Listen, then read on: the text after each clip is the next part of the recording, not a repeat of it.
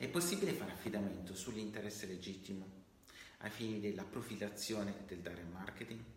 Questo è un quesito che ci è stato più volte ripetuto nei mesi successivi all'approvazione del regolamento privacy europeo, che effettivamente fa riferimento all'interesse legittimo quale base legale del direct marketing.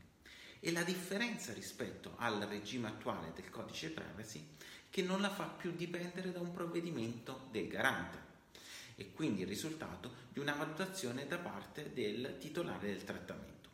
Valutazione che deve passare attraverso il cosiddetto balancing test, il bilanciamento tra gli interessi del titolare del trattamento, titolare dell'interesse legittimo, e quelli degli interessati, i cui dati sono trattati quale conseguenza dell'esercizio dell'interesse legittimo.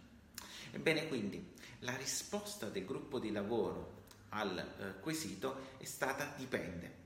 Dipende dal risultato di questo balancing test in cui in primis dovrà tenersi conto eh, del livello di invasività della profilazione del direct marketing, del numero di soggetti coinvolti, eh, della, quindi degli effetti potenzialmente negativi sui singoli interessati.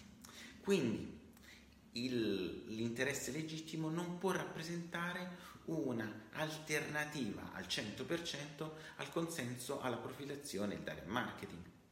Forme di direct marketing eh, molto invasive e di profilazione molto invasive non potranno in ogni caso ricadere sotto l'interesse legittimo.